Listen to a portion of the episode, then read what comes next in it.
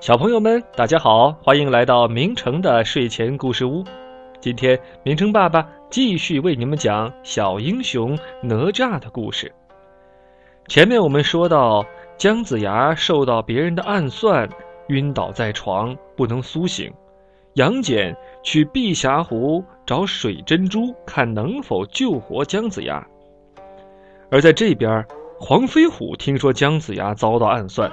率兵前去突袭商军，途中他们遇上了云霄仙子的哥哥赵公明。赵公明和妹妹一样把西岐军当作敌人，他用法术变出许多金元宝。黄飞虎的部下抵挡不住金钱的诱惑，纷纷冲上来抢夺。住手！大家不要抢！黄飞虎急忙制止，可在金钱面前，士兵们早就失去了理智。忽然，金元宝纷纷爆炸，将士们伤亡惨重，黄飞虎也成了敌人的俘虏。哈哈哈哈！黄飞虎，想不到你也有今天呐！赵公明狞笑着举起兵器就要杀害黄飞虎。住手！随着一声大喝，一道身影从空中矫健地跃下，哪吒挥舞着混天绫，将赵公明逼退。黄将军，我知道你们要偷袭敌营，本想赶来助你一臂之力的。我们快走！说完，哪吒带着黄飞虎飞走了。就在哪吒去救黄飞虎之时，商军趁着西岐关内没有大将守护，向西岐关发起猛攻，形势十分危急。黄飞虎和哪吒回到西岐，见城中火光冲天，他们非常担心姜子牙的生命安全。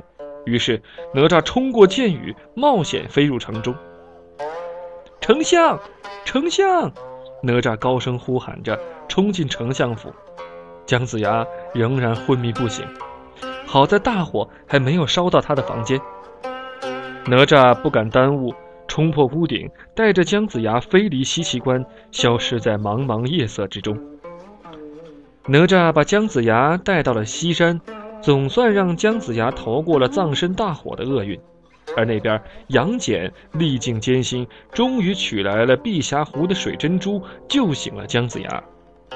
姜子牙醒来之后，重振雄风，继续指挥将士顽强地对抗商军。纣王一心要建摘星楼，国库空了就挪用军费，导致商军粮草供应不足。文太师回到朝歌。苦口婆心地劝纣王终止造楼计划，然而纣王满心只想着每天和妲己享乐，完全不把文太师的劝诫放在心上。最终，商军断了军粮，遭受惨败。纣王怒发冲冠，把兵败的责任全部推到了文太师的身上，罢了他的官职，把他赶回了老家。商军士气低落。连换了几个将领，都被西岐军打得丢盔弃甲。最后，纣王任命孔宣为大元帅，率兵继续征讨西岐。孔宣倒也懂一些用兵之道，用计谋攻破了西岐军控制的泗水关。姜子牙见势不妙，只好撤军。孔宣被胜利冲昏了头，立刻带兵追击。一番追击之后，双方展开了一场混战。孔宣，不要猖狂，我来也！雷震子厉声叫着冲向孔宣。孔宣有一个法宝叫乾坤篓，他掏出乾坤篓，高高举起，一股劲风呼的刮起，雷震子立刻被吸进乾坤篓中。孔宣得意忘形，又要用法宝对付姜子牙。哪吒这时脚踩风火轮，急窜过来，一枪刺中了孔宣的手臂。啊！孔宣疼得大叫一声，乾坤篓从他手中跌到脚下。哪吒趁机用火尖枪挑起乾坤篓，伸手接住，然后挥动乾坤圈痛击孔宣。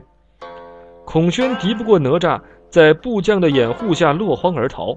雷震子也得以从乾坤篓中脱身，重回战场。孔宣的军事才能毕竟难以和姜子牙抗衡。很快就被杀得一败涂地。纣王见朝中无人可用，只好再去请文太师出山。文太师虽然对商朝忠心耿耿，但他无法挽救商朝覆灭的命运。这天，文太师重整了商军残留的兵力，派部将于化向西岐军发起进攻。于化带兵上阵，为鼓舞商军士气，他大声叫嚣：“余化在此，谁敢出来领教一下我的厉害？”哪吒来也！话音未落，哪吒脚踩风火轮，手持火尖枪，从军中飞出。